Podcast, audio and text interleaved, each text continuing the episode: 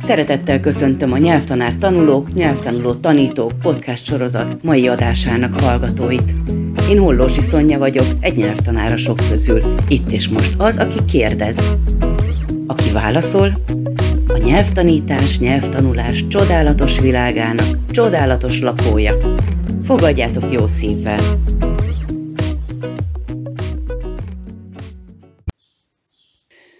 Mai vendégem Hanó Renáta. Koreai tanár, képzeljétek, én még életemben nem beszélgettem koreai tanárral, koreai tanulókkal, mély tisztelettel már igen, de ez nekem most egy nagy premier, izgulok is kicsit jobban, hogy vajon sikerül-e tőled mindent megtudni, amit csak szeretnék ebben a szűk kis fél órában. Szia, Reni! Örülök, hogy itt vagy. Sziasztok! Üdvözlök mindenkit! Hanó Renáta vagyok, és köszönöm szépen a meghívást a nyelveken szóló műhelyben. Még nem találkoztam ilyen lehetőséggel eddigi munkám során, úgyhogy ennek nagyon örülök, hogy másoknak is mesélhetek arról, hogy milyen az életem, mint diák és mint tanár, hogy egy ilyen különleges nyelvet tudok tanítani itthon Magyarországon. Alapvetően nagyon örülök annak, hogyha azt mondom, hogy Korea vagy koreai, akkor azt már a nagy közönség, mind a magyar, mind a világon, már mindenki tudja, hogy mi az. Ugyanis én tíz évvel ezelőtt, amikor nekivágtam ennek, még elképzelni sem tudtam, hogy a médiamárkba bemegyek, és ott van az polcon egy CD, ami az egyik dél-koreai együttesnek a produktuma, és most csak ott van egy kéznyújtásnyira, nem pedig különböző hekkeléseket és eBay rendeléseket kell lejátszani azért, hogy én azt meg tudjam rendelni. Érdeklődve várom majd a kérdéseket, hogy kicsit jobban be tudjam mutatni ezt a kicsi szegletét a magántanári és tanári és diáki világnak, azoknak az életét is, nem csak a sajátomét, akik ezt a nyelvet elkezdik tanulni, hogy miért kezdik el tanulni, mit kezdenek vele, miért hisznek a nyelvben, vagy miért hagyják ott, vagy hogyan lehet egyáltalán tanárnak lenni itthon, itthoni környezetben. Hát most kár, hogy nem jegyzeteltem, mert ezek a kérdések, amiket most itt elsoroltál, ezeket, ha szépen egyesével megválaszolod, akkor hát nem férünk bele az időbe, ezt már most gondolom, de legalább megpróbáljuk. Egyáltalán honnan és mikor jött neked ez az ötlet, hogy koreai tanár legyél?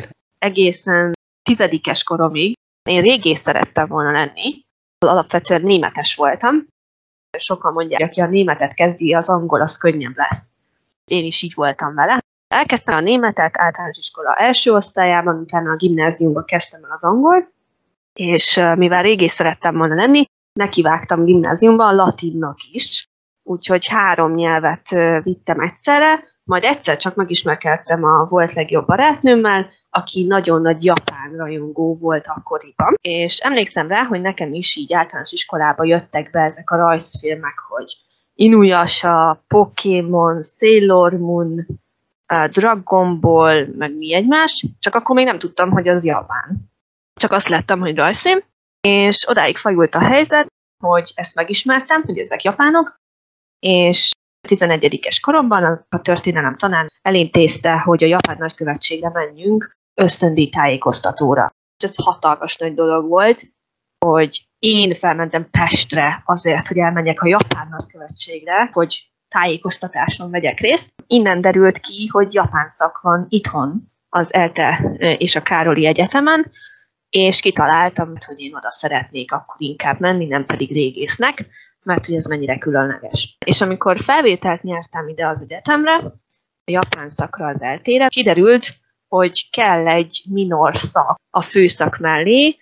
Az első ötletem az volt, hogy akkor próbálkozunk be a némettel, viszont az idősebb, úgy mondjuk koreaiul, hogy szambék, az idősebb diákok azt mondták, hogy jobban járunk azzal, hogyha egy másik távol-keleti nyelvet választunk, mert kevesebb a macera az órarendel, tanárokkal, és nem kell annyira sokat tanulni, mondták ők. Ez alapján, mivel 2010-ben, amikor én felvételt nyertem az egyetemre, a kínai kezdett el nagyon elterjedni, és az volt a terv, hogy akkor jó, Japán mellett, akkor tanuljunk kínait, mert lehet, hogy jól fog jönni később.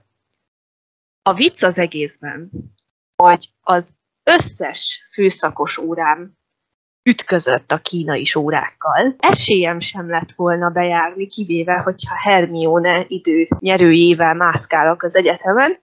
Így lett az, hogy akkor jó, nézzük meg a koreait, viszont volt egy olyan probléma, hogy 20 darab volt a létszámkeret, és mi 25-en voltunk. És mi öten az akkori tanszékvezetőtől bekönyörögtük magunkat.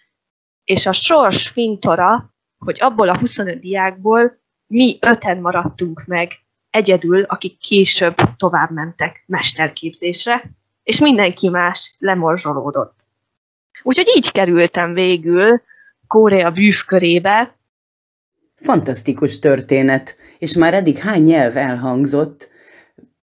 Német, angol, latin, mm, japán, kínai, míg megérkezünk a koraihoz. Gondolom különben, hogy erről fogunk a legtöbbet beszélni. Éppen ezért mi lenne, hogyha még mesélnél a többi nyelvről, mert kíváncsi lennék, hogy azokkal vajon mi történt útközben. Igen. Az a baj az én agyammal, hogy a magyart sem tudom annyira jól művelni, mint hinném így, hogy sok nyelv van benne, és ezt mindig a párom hozza fel nekem, hogy tanuljak már meg magyarul. Úgyhogy alapvetően először a németet, az is egy vicces dolog volt, hogy hogyan választottam én a németet kezdőnyelvnek, ugyanis volt egy ilyen interjúoztatás hat évesen, mielőtt bekerültem az általános iskolába, és leültettek, leültettek teljesen egyedül egy tanári brigád elé, hogy mondjam meg, hogy én most angolt vagy németet akarok kezdeni. Szóval nem is a szüleimet kérdezték meg, hanem engem. Viszont addig ö, mondta nekem anya meg apa, hogy az angolt, az angolt, az angolt választam, amíg elfelejtettem azt a szót, hogy angol, és azt mondtam, hogy német. Úgyhogy végül így lett a német. Nem is lett rossz a választásom, mert később édesapám Németországban kezdett el dolgozni, úgyhogy onnantól kezdve mi minden nyáron kijártunk, ki tudtam gyakorolni élőben is a nyelvet. Utána a gimnáziumban német szakra mentem, matematika német szakra, ami sajnos a mai nap már nincsen, az volt az utolsó évfolyamunk. Én a németet nagyon-nagyon-nagyon szerettem, és csináltam, és sikeres is volt viszont az élet úgy hozta, hogy sajnos már nem csinálok vele semmit, úgyhogy maximum négy sör után jön elő egy uh, isbirrenáta. Um, és általában mindig ezt szoktam mondani, mert tényleg ez történik. Uh, az angol az, az megmaradt természetesen, mert ugye azzal kutattam, mert nagyon sok kutatás és szakkönyv és nyelvkönyv az angolul van a japán és koreai területen, úgyhogy az a muszáj volt. Viszont a kiejtésem az borzasztó, az konkrétan van ilyen tényleg angol-angol, van az amerikai angol, van az ausztrál angol, ugye van az íra, a, a skót, meg a, az ázsiai angol, és én az ázsiai angolt művelem, ez a legrosszabb. Talán, talán még az indiai angol ennél rosszabb. Az angolba úgy maradtam, hogy én azt elkezdtem tanulni már általános iskolában is, és akkor úgy mentem vissza a gimnáziumba, két tanárom volt, akik csodálatosak voltak és remekek voltak, hogy nem rajtuk múlott, hogy az angollal még mindig hadilában állok, és nem tudok letenni egy felsőfokút. Próbálkozom majd, hogyha tényleg kell majd a munkához. A latinnal sajnos két éven túl nem történt túl sok nagy szerelem, nagy szerelem volt, de elment a tanárnőnk nyugdíjba, és onnantól kezdve nem tudtam tovább tanulni. Célom, hogy felkeressem a latin könyvemet, és újra megnézzem, mert érdekes dolgok voltak benne. Aztán bejött ugye a japán, bejött a, a koreai, bejött a, a kínai, bejött a tibeti egyszerre, úgyhogy nekünk az volt még a rendszer, hogy fel kell venni egy minort, és még plusz egy távol-keleti nyelvet.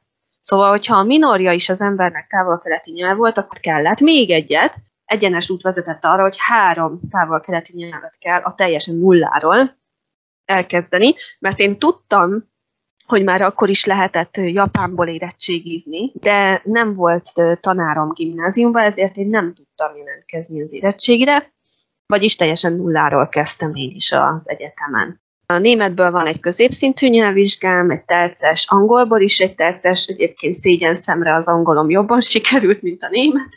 Van egy japán nyelvvizsgám, viszont az nem olyan szintű, amit szeretnék, mert mindig lecsúsztam ilyen egy-két ponttal a felsőfokról, van egy koreai nyelvvizsgám, az sajnos két évente lejár, úgyhogy azt majd meg kell hosszabbítanom. A kínaival sajnos több nem lett, mint két év szenvedés, mert ebből a két évből egy évet japánul tanultam, mert hogy japánul tanultam kínaiul, mert voltam kint Japánban egy évet, és a koreai maradt meg végül egyedül felsőfokú szintre. Az egyetlen egy nyelv, amit úgy kvázi épkézláb tudok beszélni jelenleg, az a koreai. 12-től 13-ig voltam Japánban, 14-ben fejeztem az alapszakot, 14-ben kezdtem a mesterszakot, és 16-ban diplomáztam le mesterképzésen a koreai. Egyedül koreai nyelvből van felsőfokú nyelvvizsgám. Egyelőre. Azt mondod, az két évente lejár. Igen, sajnos. Mert melyik fajta nyelvvizsga? Egyetlen egy van a világon. Ezt úgy hívják, hogy topik nyelvvizsga, és ázsiai nyelvvizsga, vagyis nincsen szóbeli része. Amin fognak változtatni, tudtam, a jövőre fog bejönni hivatalosan is a szóbeli része. Én voltam tesztelni 16-ban, amikor kint voltam Koreában is, és nagyon viccesek a feladatok. Alapvetően ugyanaz, mint a, az angol vagy a német szóbelin, csak úgy fog menni a szint, hogy alapból kezdünk a leges elején, és akkor a végére komplikálódik a feladat megoldás, és éppen ezért, mivel csak írásbeli része van, meg hallás és olvasás, ezért csak két évre adják ki tele vagyok előzetes elképzelésekkel arról, hogy mit fogsz válaszolni arra, hogy hogyan tanultál koreaiul, mert például ez, amit mondasz, hogy csak írásbeli része volt, ezen azért megselepődöm, mert nagyon sokat hallottam, hála a beszélgető partnereimnek, meg nyelveken szólunk konferenciáknak az ázsiai nyelvoktatásról, és Á, tudom, hogy semmilyen helye nincsen a szóbeliségnek benne. Ennek megvan a millió oka, nem is ez a lényeg, hanem az a lényeg, hogy tényleg nincsen szóbeli készségfejlesztés egyáltalán. Tehát akkor Igen. te, te hogy csináltad? Ez tényleg egy létező probléma, és nem csak odakint, hanem itthon is a koreai nyelv oktatásában, és a, a, mind a koreai anyanyelvi tanárok, mind pedig a, a magyar nyelvi tanároknak az első számú válasza erre a, az, hogy nincs idő nincs idő csoportban a beszédet fejleszteni. Én most könnyen beszélek, én magántanár vagyok. Így én még egyelőre meg tudom oldani a szóbeliségnek is, a beszédkészségnek a fejlesztését, de elhiszem, hogy 10-15 fős csoportban kicsit nehezebb megoldani. Nekem is voltak ezzel problémáim, mivel egyszerre kezdtem el a japánt és a koreai tanulni, alapvetően mind a két nyelv közel áll a magyarhoz. Ergo, mint egy magyar anyanyelvű, hogyha úgy van tanítva, akkor sokkal könnyebb megtanulni a logikáját, mint egy angolnak vagy egy németnek, ami ugye izoláló nyelvcsaládba tartozik, és flexáló, vagyis mindent előre rakpakol a nyelv. Ugye, mint hogy in the house például. A, a koreai és a japán, azok mind agglutináló nyelvcsaládba tartoznak, ugyanúgy, mint a magyar ego ragasztó, ahol legózzuk össze a szavaknak a végére a ragokat, és ebből a szempontból így tanulni könnyebb volt. Viszont egyre jobban összekevertem a kettőt, mert a koreai és a japán az hasonló tőről fakad, és könnyű nagyon összetéveszteni a szavakat benne, mert nagyon sok jövevény szava van a kínaiból, kvázi a 80%-a a koreainak is, meg a, a japánnak is, és ezért nagyon sok hasonló hangzású szó van, amit a két nyelven össze lehet keverni, de nem is ez a lényeg, hanem hogy ö, alapvetően nekünk anyanyelvi tanáraink voltak. Japánból is, meg koreaiból is. A japán tanárok közül egy angolul tudott egy kicsit, a másik perfekt magyar volt, mert magyar szakos volt.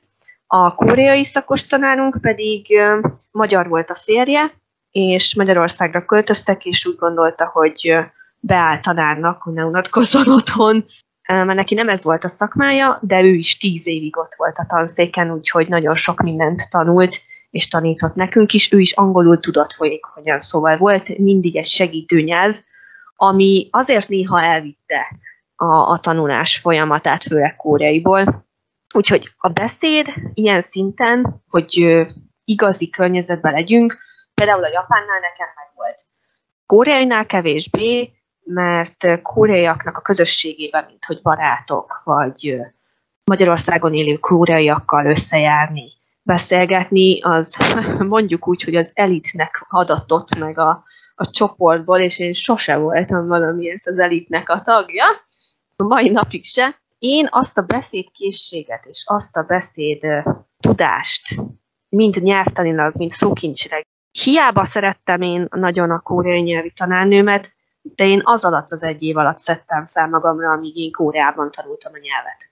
Abból dolgozom, abból élek, és azt próbálom azt a technikákat, amiket odakint tanultam, tanulni tovább, és minél több kóreaival tartani a kapcsolatot, hogy ne kopjon el a beszédkészségem. Meg ugye a diákokkal is beszélgetek közben, úgyhogy ilyen szinten tudom tartani, de igen, a kezdetén nekem is nagyon-nagyon sok bajom volt vele.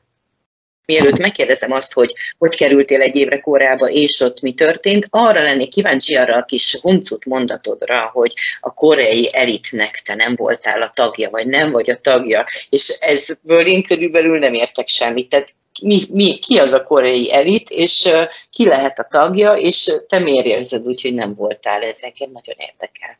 Általános iskolában és gimnáziumban mindenkinek volt olyan szerintem élménye, hogy van az a bizonyos menő csapat, aki így vezeti a bandát az osztályban, és nálunk is igazából azok a lehetőségek, amiket mindenki számára nyitva hagytak, azokra mind sikerült elmennem, akár önkénteskedésről legyen szó, akár ilyen állófogadás a nagykövetség által rendezett rendezvények, de voltak olyan rendezvények, ahová csak a kóreai főszakosok voltak meghívva létszámkorlát miatt. A főszakosok és a minorosok két külön kasztot jelentettek akkoriban, amikor én kezdtem, mert külön voltak az óráink, és külön voltak a tanáraink is. Nekünk volt egy közvetítő nyelv ugye az angol, a tanárnő és köztünk, és nekik pedig anyanyelvi tanáruk volt, aki sem magyarul, sem angolul nem tudott. Viszont ennek köszönhetően ők több helyre voltak meghívva. Ilyen volt például 2012-ben, amikor megnyílt a Koreai Kulturális Központ először Közép-Európában, és oda is csak ők voltak meghívva, mert hogy zárt közösség volt. A másik, ami nagyon gyakori most is, és ez egy jó lehetőség, annak, aki él is vele, és tényleg oda teszi magát, hogy akkor én mindenhol megjelenek. A magyar szakon tanulnak itthon sok koreai diák, mint diák, és velük barátkoznak.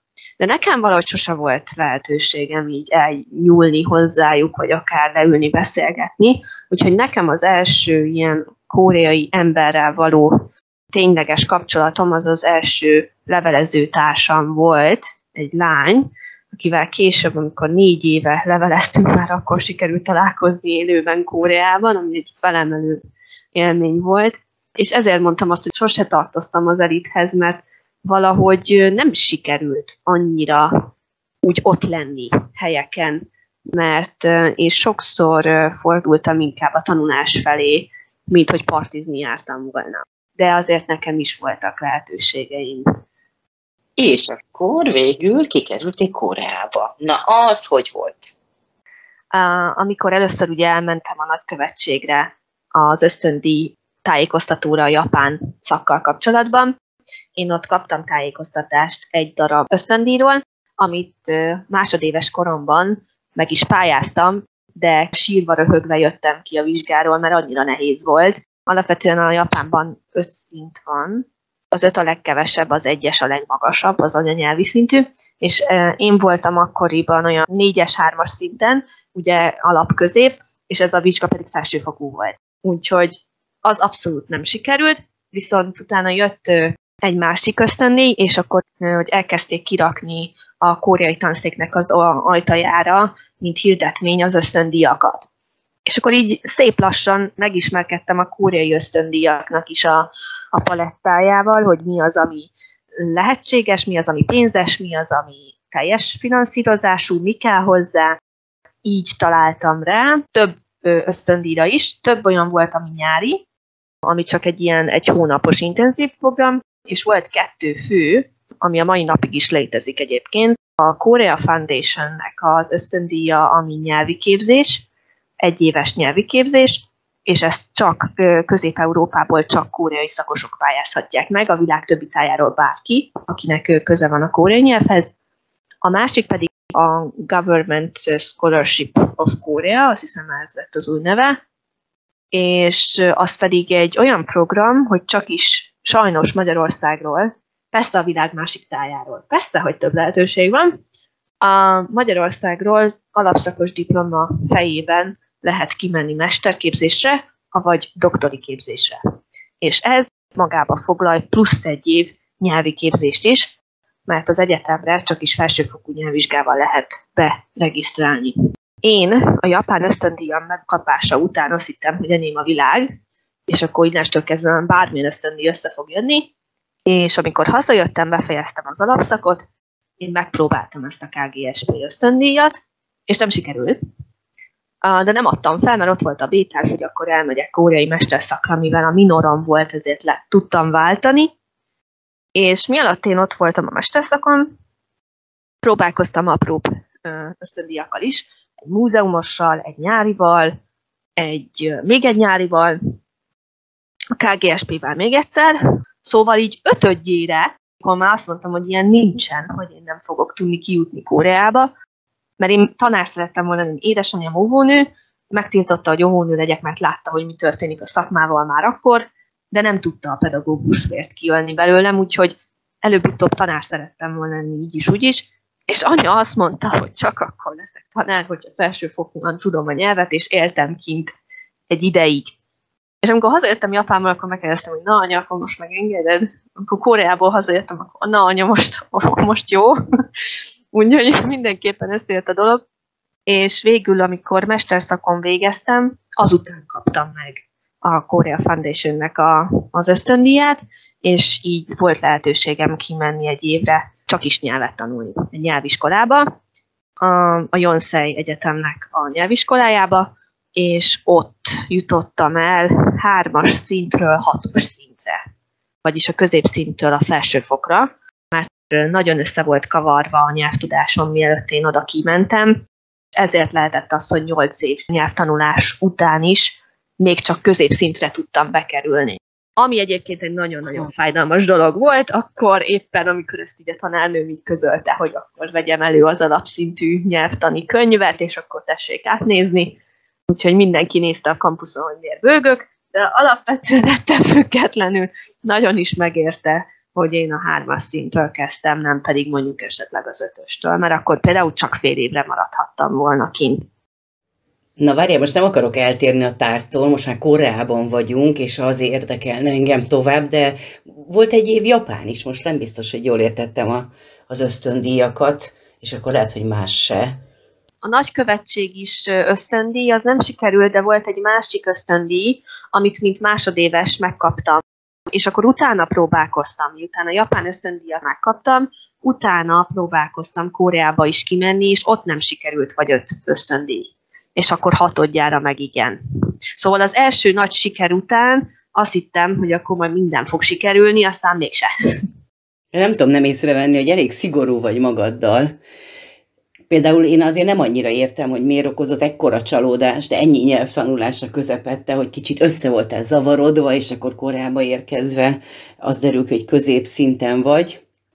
Tulajdonképpen bennem inkább az merül fel, hogy miért is lett volna ez ennyi nyelv szimultán tanulása közepette egy rossz eredmény. Alapvetően a japán az ugye erősebb volt, mert lehetősége volt a japán szaknak arra, hogy heti három másfél órás órát biztosítson nyelvtanulásra. Sajnos a koreai tanszéknek ez nem tudom, hogy mi volt az oka, mai napig nem tudom, hogy mi az oka sajnos. Biztos, hogy logikus válasz van erre, de nekünk heti kettőször másfél óránk volt lehetőségünk nyelvet tanulni, második évtől pedig heti egyszer másfél óra. Én azt tartom, mint magántanár most már, hogy ebből is lehet ám várat építeni, de hogyha egy szakról van szó, akkor azt nem engedheti meg magának, hogy csak ennyi nyelvórája legyen. Úgyhogy alapvetően az első probléma az az volt, hogy kevés volt az óraszám. Koreai volt. A, a másik, ami sajnos még a mai napig nem változik a tanszéken, és nem is értem, hogy miért nem.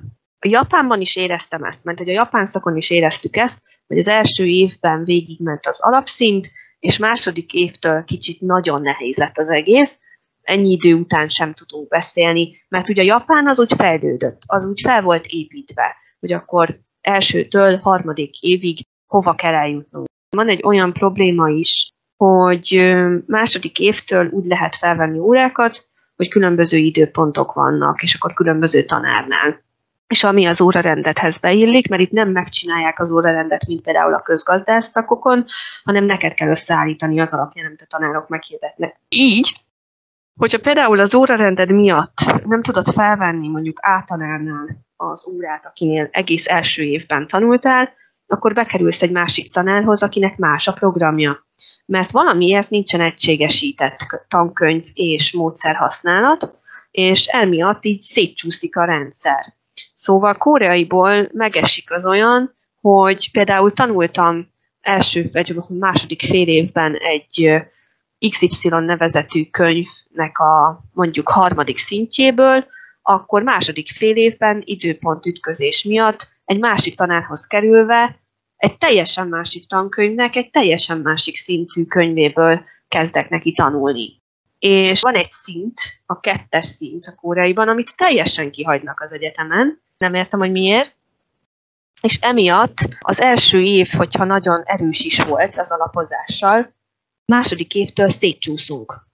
És harmadik évre annyira össze vagyunk keverve, és ez a koreai nyelv, a japánnál mondom, a kínainál meg pláne nagyon jó. Szóval, ha három ázsiai szakot kell összehasonlítani, akkor a kínai a legjobb, ott egyébként heti négy órájuk van, heti négyszer másfél óra, az rengeteg, és akkor utána jön a japán, és akkor a legvégén a koreai, és emiatt a szétcsúszás miatt a tudás is szétcsúszik. Egy idő után hirtelen a magas szintű tankönyv és szókincs használat miatt az ember, mint én is, elhiszi, hogy akkor most már ilyen szinten tud, de az alapok pedig hiányoznak.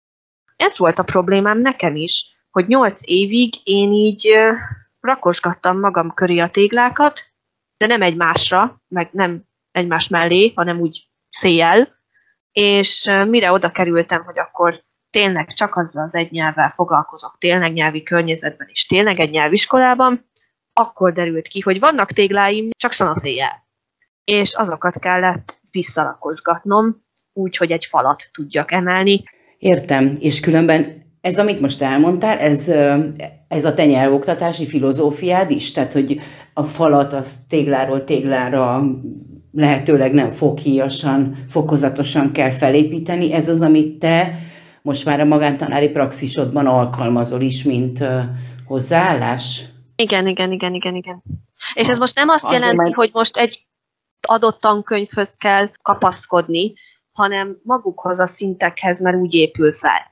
Például a koreai nyelvben van olyan, hogy van egy alapszintű nyelvtan, aminek van egy mondjuk középszintű párja. És igazából a különbség az csak annyi, hogy csak szofisztikáltabb lesz tőle az embernek a, a beszéde. Ugyanilyen az angolba, angolba is én úgy hallottam, hogy a felsőfokot azt már csak úgy tudod elérni, hogyha szavakat tanulsz, mert hogy szókincs az egész, nyelvtanilag már nem is kell annyira tanulni hozzá. És a koreaiban is ugyanígy. Szóval a szinteknek a tartása az igen fontos dolog, hogy valamihez mérten azért tudjunk haladni, meg a diák is lássa, hogy halad A-ból B-be, mert ha csak így kacskaringózik az úton, és nem látja, hogy most nem csak annyit tud már elmondani, hogy ez egy toll, hanem mondjuk azt, hogy bementem a írószerboltba tollat venni 5000 vonért, akkor azt megélje, mint fejlődés, és nem pedig annak, hogy keresi az útját egy erdőben. Bár a következő beszélgetésünkre egészen biztosan jó sok kérdés marad, de a családodról azért még mesélhetnél pár szót. Ő nekik nagy szerepük volt abban, ahogy a te karriered alakult, és kíváncsi volnék, hogy ők most mit szólnak. hát, ez egy érdekes dolog. Ezt mindenki megkérdezi, ez érdekes. Teljes mértékben támogattak az elejétől kezdve. Igazából, hogy őszinte legyek, kedves édesanyám volt olyan kedves, és amikor én kicsi voltam, és a Facebookon az egyik profilképen ez a második évenben voltam, és készült egy ilyen fotósorozat, nagyon ázsiainak néztem ki. Konkrétan úgy, mint egy kínai kislány, vagy kisfiú, és édesanyám óvodás koromban a farsangra beöltöztetett gésának. Óriási. És akkor innen kezdődött el, mert hogy több farsangon is voltam gésa, mert hogy nagyon húzott volt a szemem, most már annyira nem, mint régen, és én nagyon sokszor kaptam meg azt, hogy félvér vagyok-e, és hogy melyik szülőm ázsiai, de nem csak magyaroktól, hanem japánoktól és kóreaiaktól is. Így, hogy édesanyámnak az ötlete volt az egész, így a család sem ellenkezett. Sőt, nagyon is örültek, hogy ilyen különleges dolgot választott. Mindannyian támogattak ebben, és szeretik a kultúrát is. Sőt, Japánban nem sikerült ezt megvalósítani, de Koreába ki tudtak jönni hozzám a családom, és a mai napig sírnak, hogy vissza kéne menni. Szóval olyan szinten egy másik világot találtak meg benne, mind az öcsém is, mind az édesanyám is, az édesapám is, hogy nagyon megszerették, és vannak olyan részek, amiket jobban tudnak, mint én.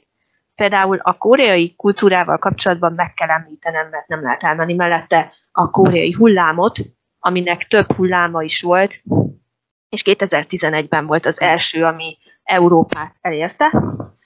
Azóta több van, ugye a Gangnam Style 12-ben, a, most ugye a BTS nevezetű fiúbanda, a Squid Game, a sorozat, ugye ez most már lassan negyedik hullám, és így alapvetően a populáris kultúra volt az, ami engem megfogott, és például van olyan, hogy édesanyám így megkérdezi tőlem, hogy ennek a csapatnak a, a számát azt láttam, mert új jött ki, és én meg pislogok rá, hogy ja, ja, hogy kijött, mert hogy én már nekem nincs időm ezt követni. Régen volt, mert nagyon szerettem, persze, hogy ezen az irányon jutottam én is el a komolyabb témák felé, hogy zene, sorozatok, 2008-ban például ugye Magyarországon is leadtak két történelmi sorozatot, amit le, szinkronizáltak magyarra, és ennek a sikerén is tanulva alakult meg a koreai tanszég az eltén 2008-ban, úgyhogy szeretik, és még jobban szeretnék, hogyha ki tudnánk menni. Mai napig támogatnak benne, hogy én ezt csinálom, és nagyon örülnek neki, hogy megtaláltam a hivatásomat tudtál nekik új világot mutatni, és hogy élvezik is. Reni, köszönöm szépen ezt az első beszélgetést. Remélem mielőbb folytatjuk. Kedves hallgató, nyelvtanár tanuló, nyelvtanuló tanító! Ha tetszett az adás, köszönjük, ha megosztod másokkal is. Ha beszélgetni szeretnél velem, és szeretnéd, hogy veled is ilyen podcast készüljön, keres bátran a nyelveken szólunk kukac gmail.com címen. Szeretettel várlak!